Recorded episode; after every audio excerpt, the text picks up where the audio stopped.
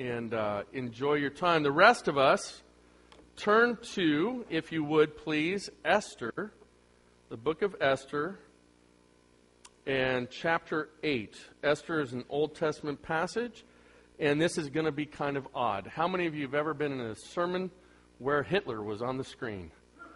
Yeah, it's a little bit odd. So just stick with me. You'll see. I want you to focus more on the end.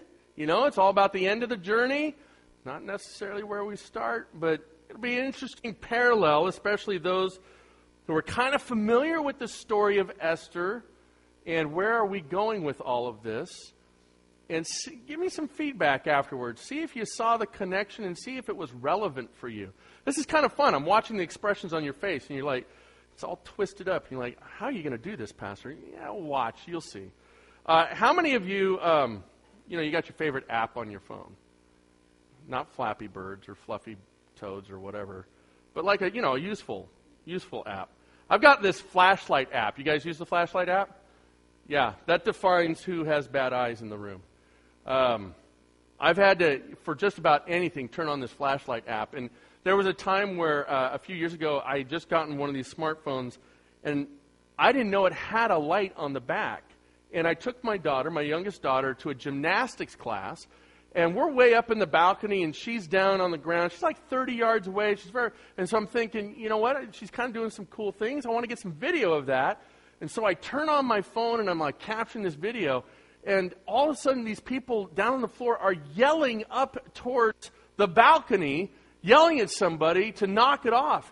And they keep yelling. And I'm thinking, you know, what jerk up here is doing something so bad that, uh, and so finally someone taps me on the shoulder and says, uh, you're blinding them with your light. Could you turn it? I'm like, what light? I don't have a light. I had no idea this thing was. Have you seen how bright these lights are? And so, you know, it's amazing what they can do these days, and it really helps. It's very functional. I love it. And so uh, I just want to, and, and, it doesn't take, you know, a, a third level Mensa to figure out how to turn this thing on. So that's good for me.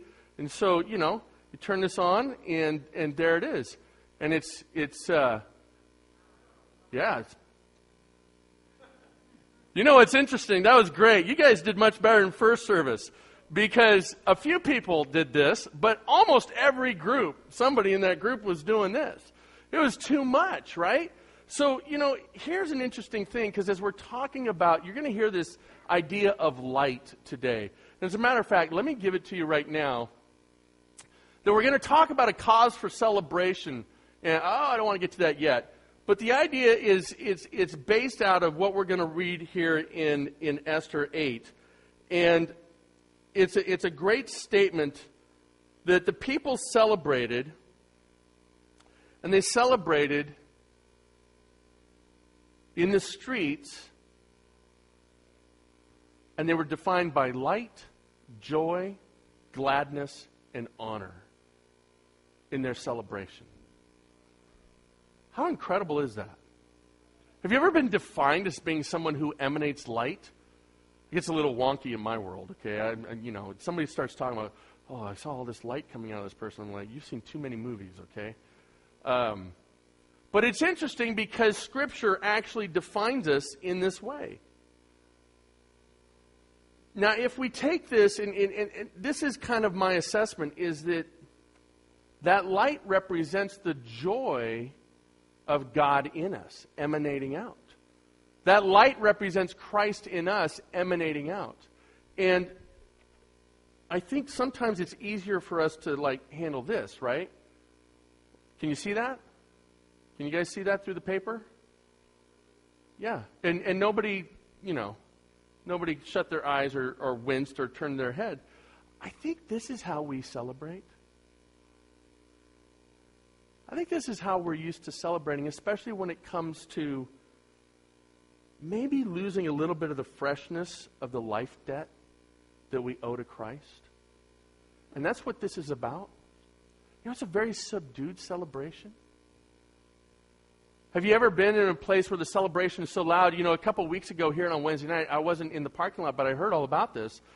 That uh, there was screaming and yelling going on in the parking lot and so people came from this area and it's dark outside, and you're thinking, what's all that? What's going on? So people came running to find out what all the celebration was about. And there's Brad Walter yelling and jumping, and then there's a couple other people yelling and jumping up and down. And what had happened is the Giants just won the World Series. And so he's really excited. And so people are like, why are you jumping? Why are you so? And then, and then they start jumping up and. And there's just light everywhere, and it's starting to irritate some people. You know what I'm saying? Especially if you're not a Giants fan, especially if you're an A's fan. You know, it's really irritating. I think sometimes we've lost that brilliance. And Thanksgiving is the key. Thanksgiving is this incredibly powerful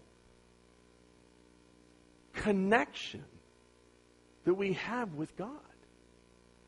And it truly can determine and shape our lives. And that's why we're going where we're going today. So let's get into it. You're going to get a lot of history today. Any history people in the, in the room? You love history? Okay, some you, okay, good. Let's, let's roll with this. Now, I'm going to ask your forgiveness right out of the gate because we're going to talk about the story of Esther. I obviously have no ability to give you the entire story of Esther uh, during one sermon. So, what we're doing is we're going to the end. Let's go there now, Esther chapter 8, and we're going to look at the result of all that happened. We want to focus on this result, starting in verse 15. It says this Then Mordecai went out from the presence of the king in royal robes of blue and white, with a great golden crown and a robe of fine linen and purple. And the city of Susa shouted and rejoiced. The Jews had light and gladness and joy and honor. And in every province and in every city, wherever the king's command and his edict reached, there was gladness and joy among the Jews, a feast and a holiday. And many from the peoples of the country declared themselves Jews, for fear of the Jews had fallen on them. That last statement's a little odd, but the reality was this is that there were rumors that the Jews were going to get killed.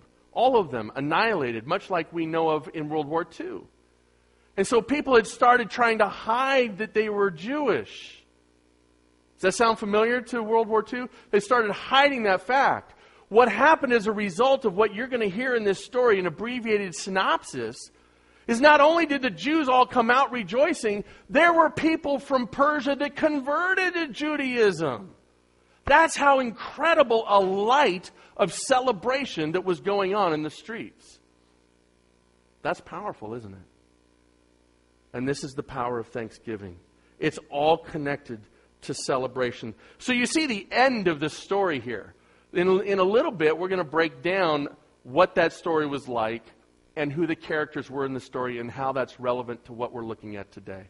But let's start with some things we can relate to and, and something out of our own history that factors in in a lot of similarities to this story out of Esther. Let's start with the cause for celebration. Number one, does anybody know what V Day is? All right, we've got one, two, three.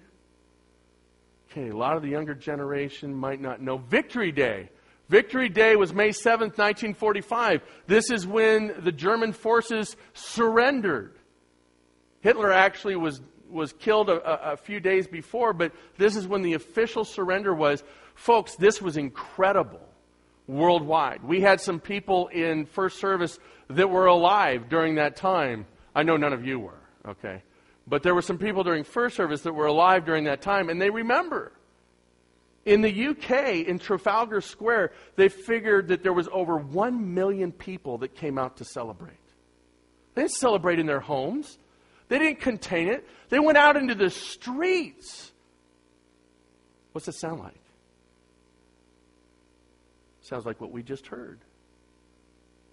I mean, we're talking, this was a time where a sailor could just dip a nurse in the middle of Times Square and, and lay one on her lips and not suffer any consequences.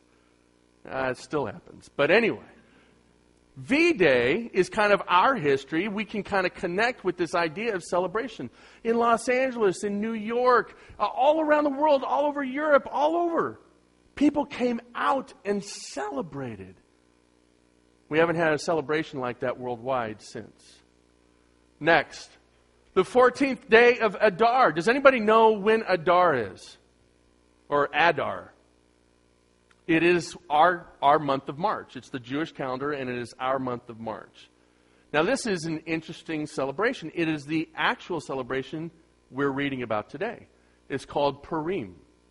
And you'll hear what the definition of Purim here in a moment. I had the privilege of being over in Israel the very first time I, I, was able to be there. I was at the Western Wall by myself at night, and all of a sudden I start hearing this noise, this cavalcade coming from a distance. And it wasn't just one direction, it was coming through the tunnels of the souk. It was coming from the right side of the gate. It was coming from uh, all over. And in marches, in simultaneous fashion, just hundreds of people in costumes and loud noises and trumpets and I'm like, what is this? It was the celebration of Purim. And they were all gathering together to the Western Wall to give what? To give thanks.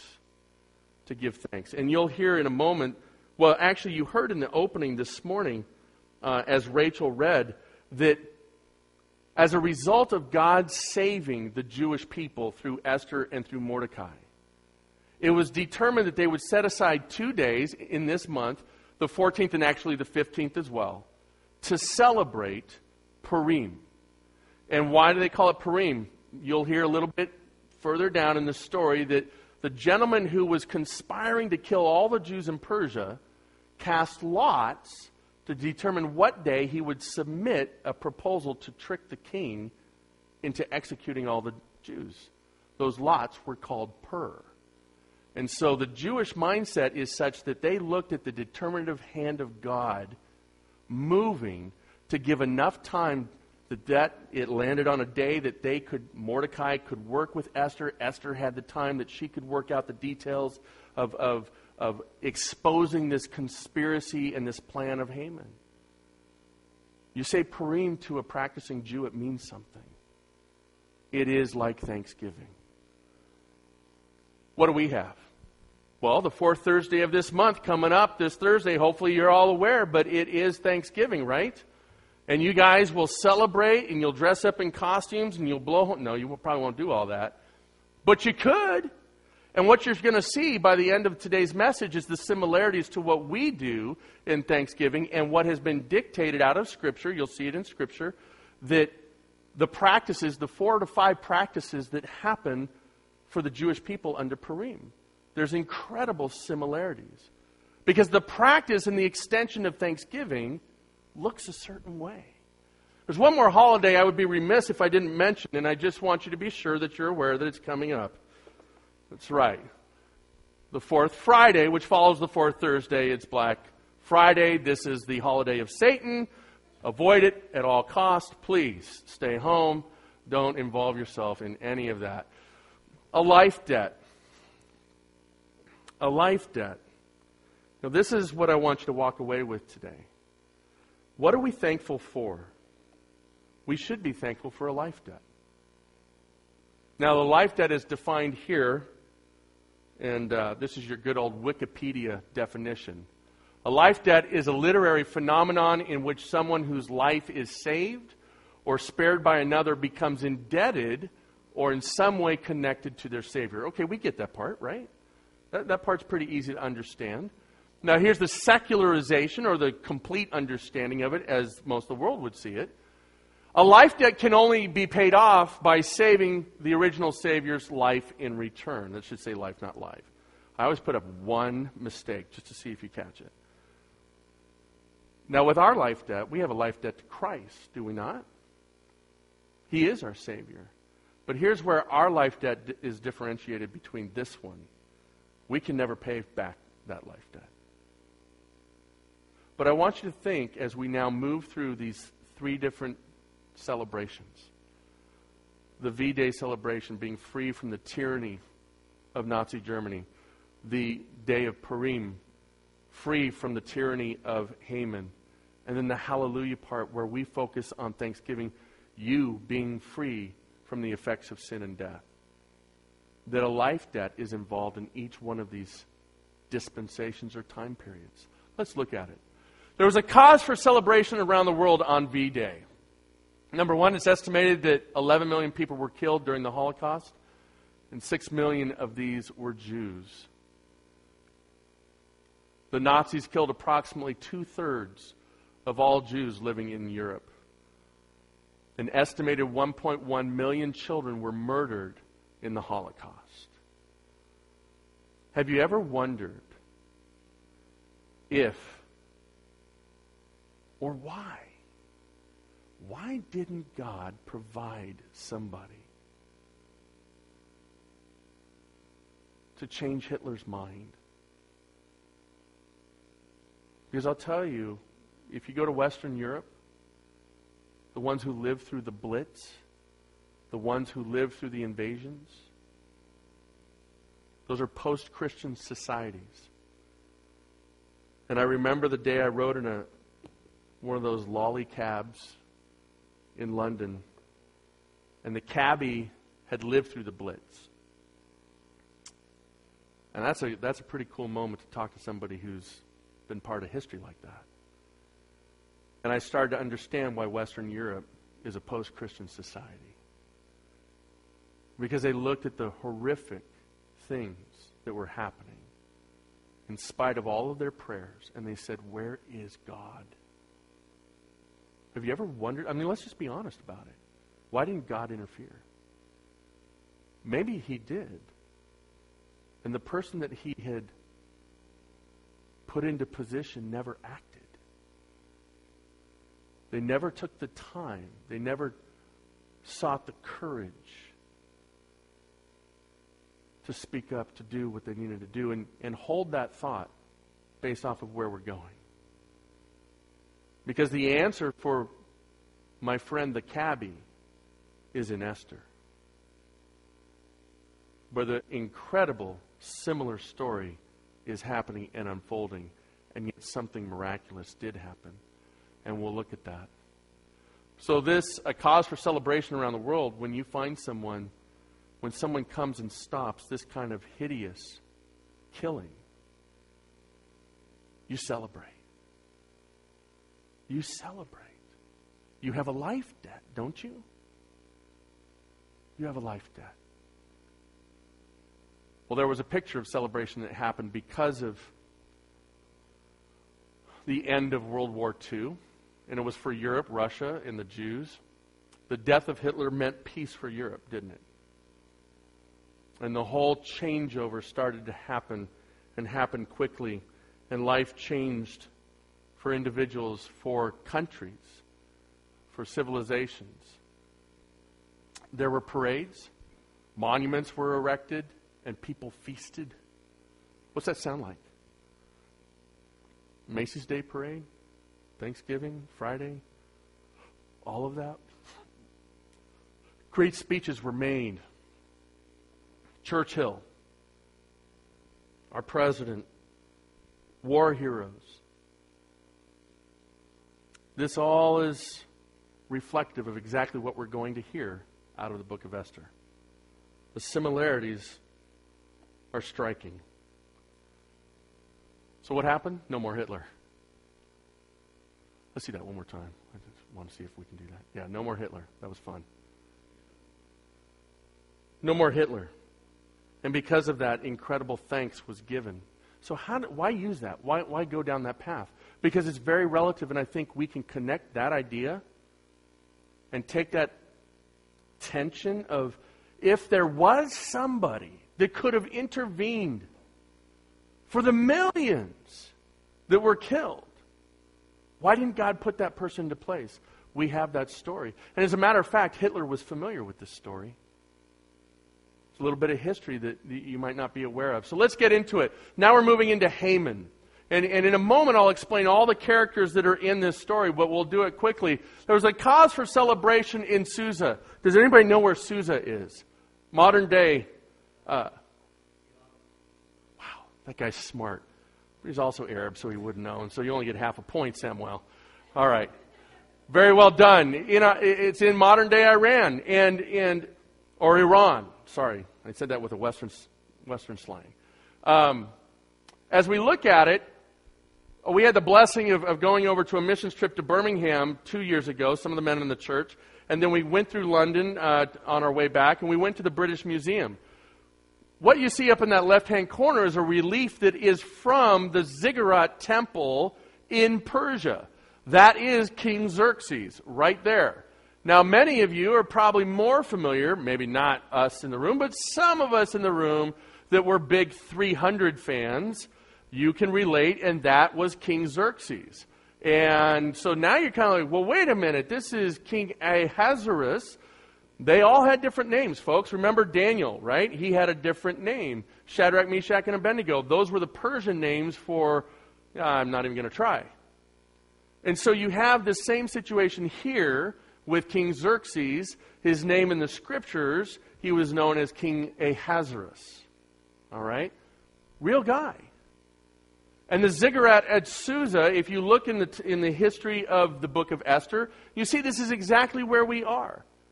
You go back several decades, and the people are in Jerusalem. Nebuchadnezzar comes down. It's, uh, it's judgment on the people of Israel, on the people of Judah, and he takes them captive. And he takes them back all the way over to Babylonia, and that's where you have the story of Daniel. You have the story of Shadrach, Meshach, and now you're down about three generations.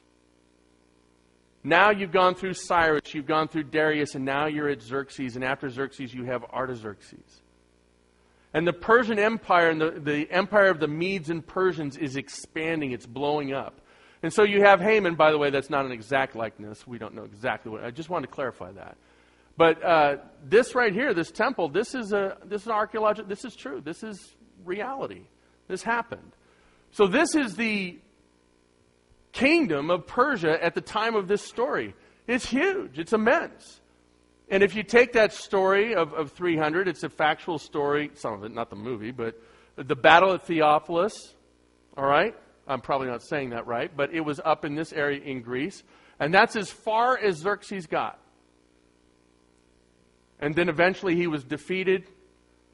That, that empire was defeated by a great Greek warrior named Dwight. Yes, that's right. Dwight. Some guy named, no, Alexander. All right, you guys are doing great. Stay with it. Okay, stay, stay focused. So we're talking about Haman, and Haman is kind of like the vizier for, for Xerxes. He's like the right hand man for Xerxes, and he was power hungry. And so let me introduce the rest of the characters. First of all, remember this statement that's out of verse uh, 16 in chapter 8. The Jews had light and gladness and joy and honor. There was celebration in the city of Susa. And interestingly enough, this is after, for those of you that are, you know, your Bible historians, this is after the Jews have returned to Jerusalem with Ezra and Nehemiah, and they're establishing the temple, they're putting up the walls. Were you aware that there were those Jews that decided to stay back? They kind of liked it where they were living.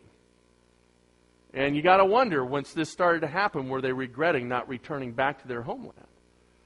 So that gives you a little bit of context. Let's look at the players here. King Ahasuerus, this is what you kind of know, what I kind of know is King Xerxes of Persia. Mean guy. Uh, there is a relief uh, in the British Museum of a gate that was at the uh, citadel, the ziggurat at Susa, that were uh, huge gates, 35 feet high, and some of the most macabre work you could ever see. I don't, I don't even know how to describe it as far as an artifact, whatever it would be. Xerxes was such a merciless, such a, a, a tyrannical leader that there was a point in time where one of the commanders in his army he felt threatened by. He thought this commander was going to betray him. So he took that commander and his whole garrison. He had gates built 35 feet high that would hold that entire garrison, put them in the garrison, and covered them with molten bronze. And that was what you saw when you walked into the ziggurat.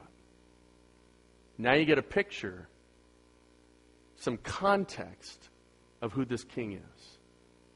He wouldn't bat an eyelash to kill hundreds or thousands. Esther. Esther's Hebrew name is Hadassah. Esther is her Persian name. She's the cousin of Mordecai. You're going to hear about Mordecai in a minute. And, and Esther was beautiful. And so she was taken in into the king's harem. And because of her beauty and because of the hand of God working, Esther found herself in a precarious and perfect situation of being selected as queen by Xerxes for a time, for a period.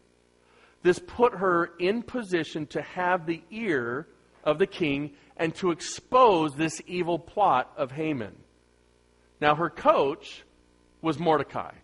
Mordecai was her cousin. Esther was, a, was an orphan, and uh, she was raised by Mordecai. Mordecai was a wise gentleman. He sat at the city gates. He was uh, very integrated into the society. Uh, he may have even acted as an elder within that society. He would have been somebody to contend with with, uh, with Haman.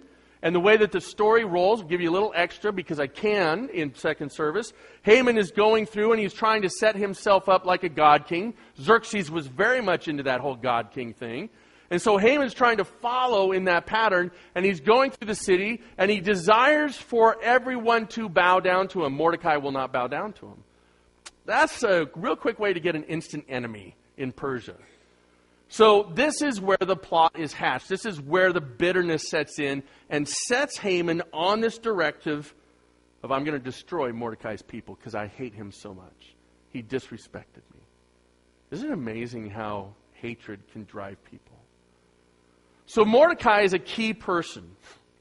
He, in fact, is the architect of this plan to free all the Jews from annihilation. That's how key he is. By the way, when you read the verse in, in, in 15 and 16 in chapter 8, does it even mention Esther? It doesn't even mention Esther. That Mordecai was the one that was exalted and was raised and was covered with uh, uh, royal robes, and he was made second in command in the entire kingdom. It was fascinating, fascinating stuff. So sometimes I think we look at the story of Esther and we exalt Esther, which is great, that's fantastic, but Esther never would have moved on what needed to happen had Mordecai not been pushing her and saying, You were, you were put into this place for such a time as this. You have to act on this. You have to expose Haman. So who's Haman? Haman was this counsel to Xerxes or Ahasuerus, whoever. Um, and he hated the Jews. And you heard why. And he planned on killing the Jews in Persia by tricking Xerxes. He was going to get Xerxes distracted. He was going to get him drunk. Xerxes was a huge drinker. And the plot was to then submit an edict before the king and not really clarify. You know, governments never change, do they? Not really clarify what's in the paperwork. You know, let's pass the let's pass it before, and then we can know what's in. Anyway, moving on. And uh, so that was Haman's plot. That was his plan. And hidden within this language was we're going to kill all the Jews because they're against you. Once the king put his signet stamp on that edict, he would never change it. He would never change it. And so Haman was plotting, he was conspiring, he was planning. So I give you that much of the story, but we're just going to focus on the end. It's a picture of celebration. Why? What happened? Well, Esther intercedes. And Esther exposes Haman. And the king had such a love and desire for Esther that everything that was supposed to happen to the Jews happened to who? Haman. Now, I alluded to the fact earlier why the comparison with Hitler and Haman? Well, obviously the persecution of the Jews, right? One was eventually stopped, but not until the Jews suffered great, great, devastating um, loss. The other was completely averted. Here's the fascinating thing Hitler knew this story. As accounted by, and I don't remember what country, but early on, 39 or 40, whether it was Poland, whether it was Hungary, Czechoslovakia, one of those countries, when he got there, he hung 10 Jewish priests, 10 rabbis. The reason? When Haman was exposed, not only did Haman hang, which was what Haman was going to do to Mordecai, but the king hung Haman's ten sons as well. And Hitler, by a determinative proclamation, was making a point. I will not be stopped. You will not stop me. And I'll let you, I'll suck the life and hope right out of you, Jews when you watch what I do here. It was a shot across the bow in context to this whole idea of Purim. So, when the Jews are spared their lives because of the actions of two people, what did they do? They celebrated. They hit the streets, just like V Day. Can you see it? I hope so, because we, we brought it out. They came out and there was light, there was joy, there was gladness. They rejoiced, they feasted. What, what does that sound like? We're getting real close to it coming up in, in a few days. There was exchange. So, so they set up this determinative uh, uh, holiday called Purim. And I, I, shared with you where they got that word. But this is how they practice Purim, and you've got it in your sermon notes as well. Number one, they exchanged reciprocal gifts of food and drink. When you sit down Thursday, somebody at the table say, Shall we exchange reciprocal gifts of food and drink? Amen. All right? Donating to charity or to the poor. How many of us have ever participated in a Thanksgiving dinner early in the morning on Thursday where we went out and we did something for the poor? I dare say we adopted that process from Purim. Isn't that fascinating? Eating a celebratory meal. Well, we get that. That's not hard. We'll do that multiple times this week. We actually did it Thursday night, right? That was great. That was fantastic. And then public uh, recitations. Have you ever gone somewhere where there was a Thanksgiving parade? Used to be in our country when you went to a Thanksgiving parade, there was a proclamation given. Whether it was in small towns or whether it was a pancake breakfast on, on Thanksgiving Day. Right now, and, and Hanny shared it with me, there's a new, net, new news network, and they're doing a public proclamation like that as a commercial, um, talking about the benefits of Thanksgiving and where it stemmed from and where it came from. And, uh, and Hanny found it incredibly moving. We used to do this. We used to do this. So maybe contemplate that this Thursday. Go down to Todos Santos Park, stand there on the grandstand, and make a public pro. No, don't, don't people might not stop and listen. But maybe at your dinner table, maybe think about having a, a recitation there of Thanksgiving, a proclamation about a life debt that we owe. The people felt a life debt to Mordecai for saving them from Haman. And so they were committed to honoring Mordecai all of his days. We get that part, right? We understand that. We can connect with that. Well, let's talk about us. A cause for celebration in Concord. We've talked about Hitler. We've talked about Haman. We've seen this persecution of the Jews. We've seen God intercede over here. And by the way, we really truly believe that God did intercede during World War II.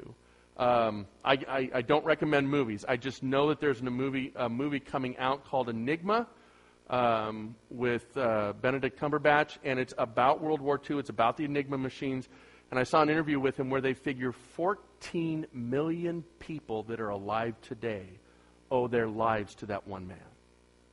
Because he was able to magnificently figure out how to crack the Enigma machine and decode the, the Germans' communications. And because of that, they figured that they cut the war short by two years. And so they calculated that out. They extrapolated it just from the figures and figure 14 million people on this earth today. Do you start to understand the life debt concept that we're talking about? You know, here's the thing. We have a cause for celebration in Concord. Isn't that great? We get to have a celebration too. We're not left out. And so that that's leads us on to say hallelujah. By the way, let me tell you what hallelujah means. Hallelujah is it's a combination of two uh, Hebrew words or transliteration of, of, of those words. Um, one being Hallel, which means to praise, and Jah meaning, or Yah meaning God. All right? So it just simply means praise God.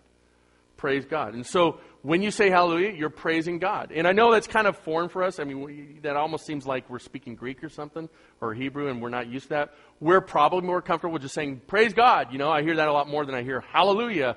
And when I said that last uh, service, um, our sound booth guy yelled hallelujah. And then I said amen back instead of hallelujah. See, it just proved the point.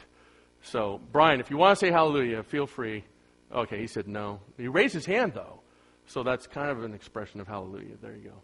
126,000 people in our city who share a life debt to Christ. or, or more, actually. Now, how's that factor in? If I was sitting where you're sitting, I'd be saying, well, Pastor Jared, how, how does that work? Because not everybody believes in Jesus. Not everybody has experienced salvation. Wouldn't the ones that experience, by the definition of a life debt, wouldn't the ones who experience that salvation, that's what a life debt is? You know, last week we, we led with one verse. Uh, an obscure, really uh, unknown verse named John 3.16, where it says, For God so loved a third of the world, or it said, God so loved just those who eat turkey. You know, on and on. I, I could just keep going, right? No, it says the whole world that he gave his only son. So he gave his son the work of Christ on the cross, salvation is there for all men. Now, how we reciprocate to that life debt is our statement of faith and devotion to Him. So, what do we do with all that? How do we say praise God about that? How do we look at the issue of being spared certain death in our own life? Let's look at a couple of these things. Number one, some are aware and we celebrate. I hope that's part of your celebration on Thursday.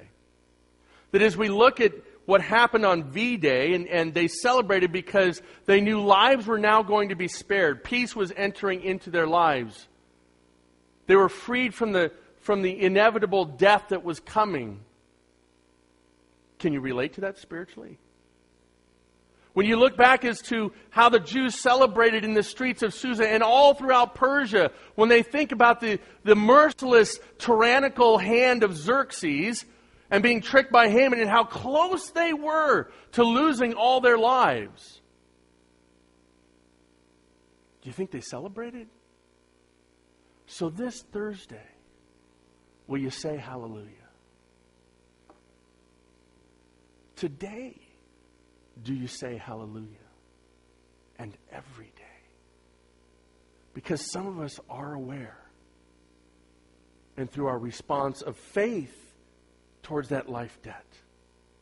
We've received liberation. Amen? Hallelujah? You're getting there. Some are unaware and destined to eternal death at the hands of sin and Satan. You know, it's fascinating. I read some things this past week in studying for this that, that when, this, when the eventual surrender happened, the German soldiers helped our soldiers find what they needed to find. They were courteous. They invited them into their homes. They fed them. The citizens who, at one moment, were against them, it was incredible just because of a declaration, a pivotal point, a one time pivotal point. It changed the complete interactions. That's what salvation is, isn't it? that you're unaware at one moment, you're an enemy of God's at one moment. But through one pivotal point on the cross, when you become aware of that, when the Holy Spirit opens your eyes and you say, Yes, I want to be liberated, I want to be free from sin and death. And Christ comes in, no longer enemies, you're at peace. Some are aware and need to share the great news of liberation. My friends, that's us. You have a unique opportunity this week. Remember the light, right? Is your light going to be diminished? Is it going to be like this? Or is it going to be noticeable? It's not a bad thing if it's Christ that's emanating from you, the essence, the aroma of Christ, as Paul puts it, that people, you know, kind of do this a little bit. It's actually a good thing. I heard on the radio today about an individual that came to a pastor. And he said, I had a friend who was an atheist, and the atheist finally came to me and said, I can't be around you anymore. I can't hang out with you. And the friend said, Why? What's the problem? He says, I just can't be around you because of Jesus Christ. I hate Jesus Christ. And that's all I see when I see you. And, the, and, and he's disturbed by it. And the pastor said, I wish somebody would say that about me. That's one of the best compliments you can. Now, I, I understand, you know, you, you don't want someone to feel that way, but folks, that's the reality, right? Read John 15. They will hate you because they hated me. To have people go, oh, like this a little bit because of who you are. Now, not being abrasive, right? Don't be a jerk. Jerks for Jesus. No, don't be those guys. But be that light.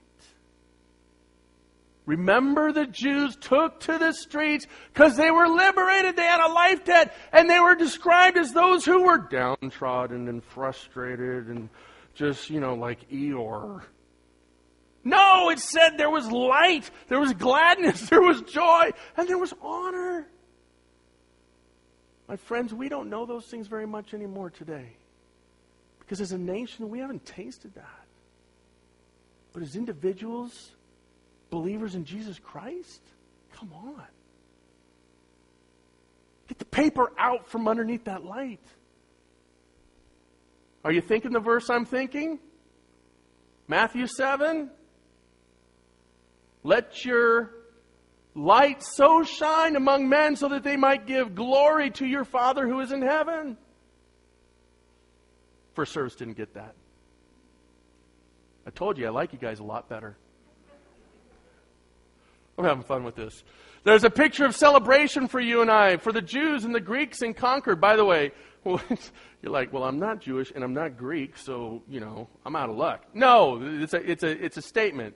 And it means it's all inclusive. Remember, I told you about John 3.16, right? The world? That when this statement says, it's reiterated over and over, and either says this in the New Testament under these terms, Jews or Greeks, or it will say Jews and Gentiles. And it's the same thing. It's either you're you're, those, you're the nation of Israel, you're the Jews that Christ and God had made a covenant with and that he died for, or everybody else. That's, how, that's what they're saying. So Christ died for the whole world, for the entire world.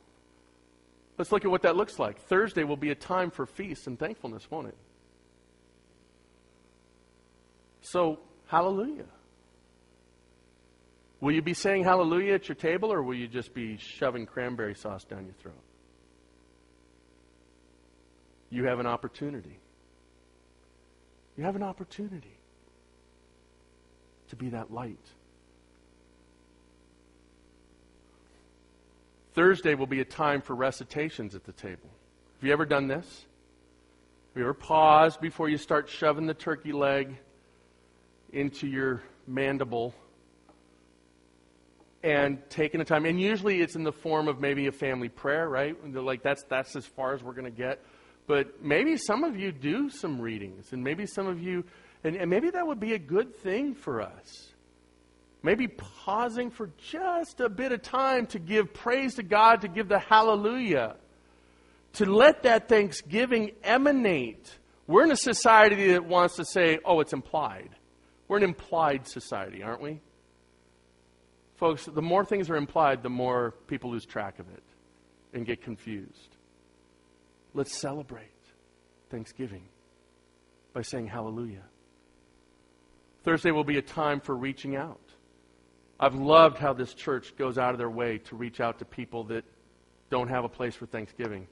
If you don't have a place or a family for Thanksgiving, you better come talk to me. If I find out about it a month from now, I'll kick you out of this church.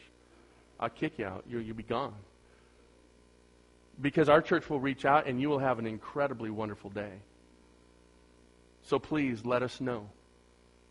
I've had first time visitors walk through the door and they got invited by another family for Thanksgiving because they came on this Sunday. It's reaching out. It's reaching out. Thursday will be a time for giving. Now, maybe not like gifts.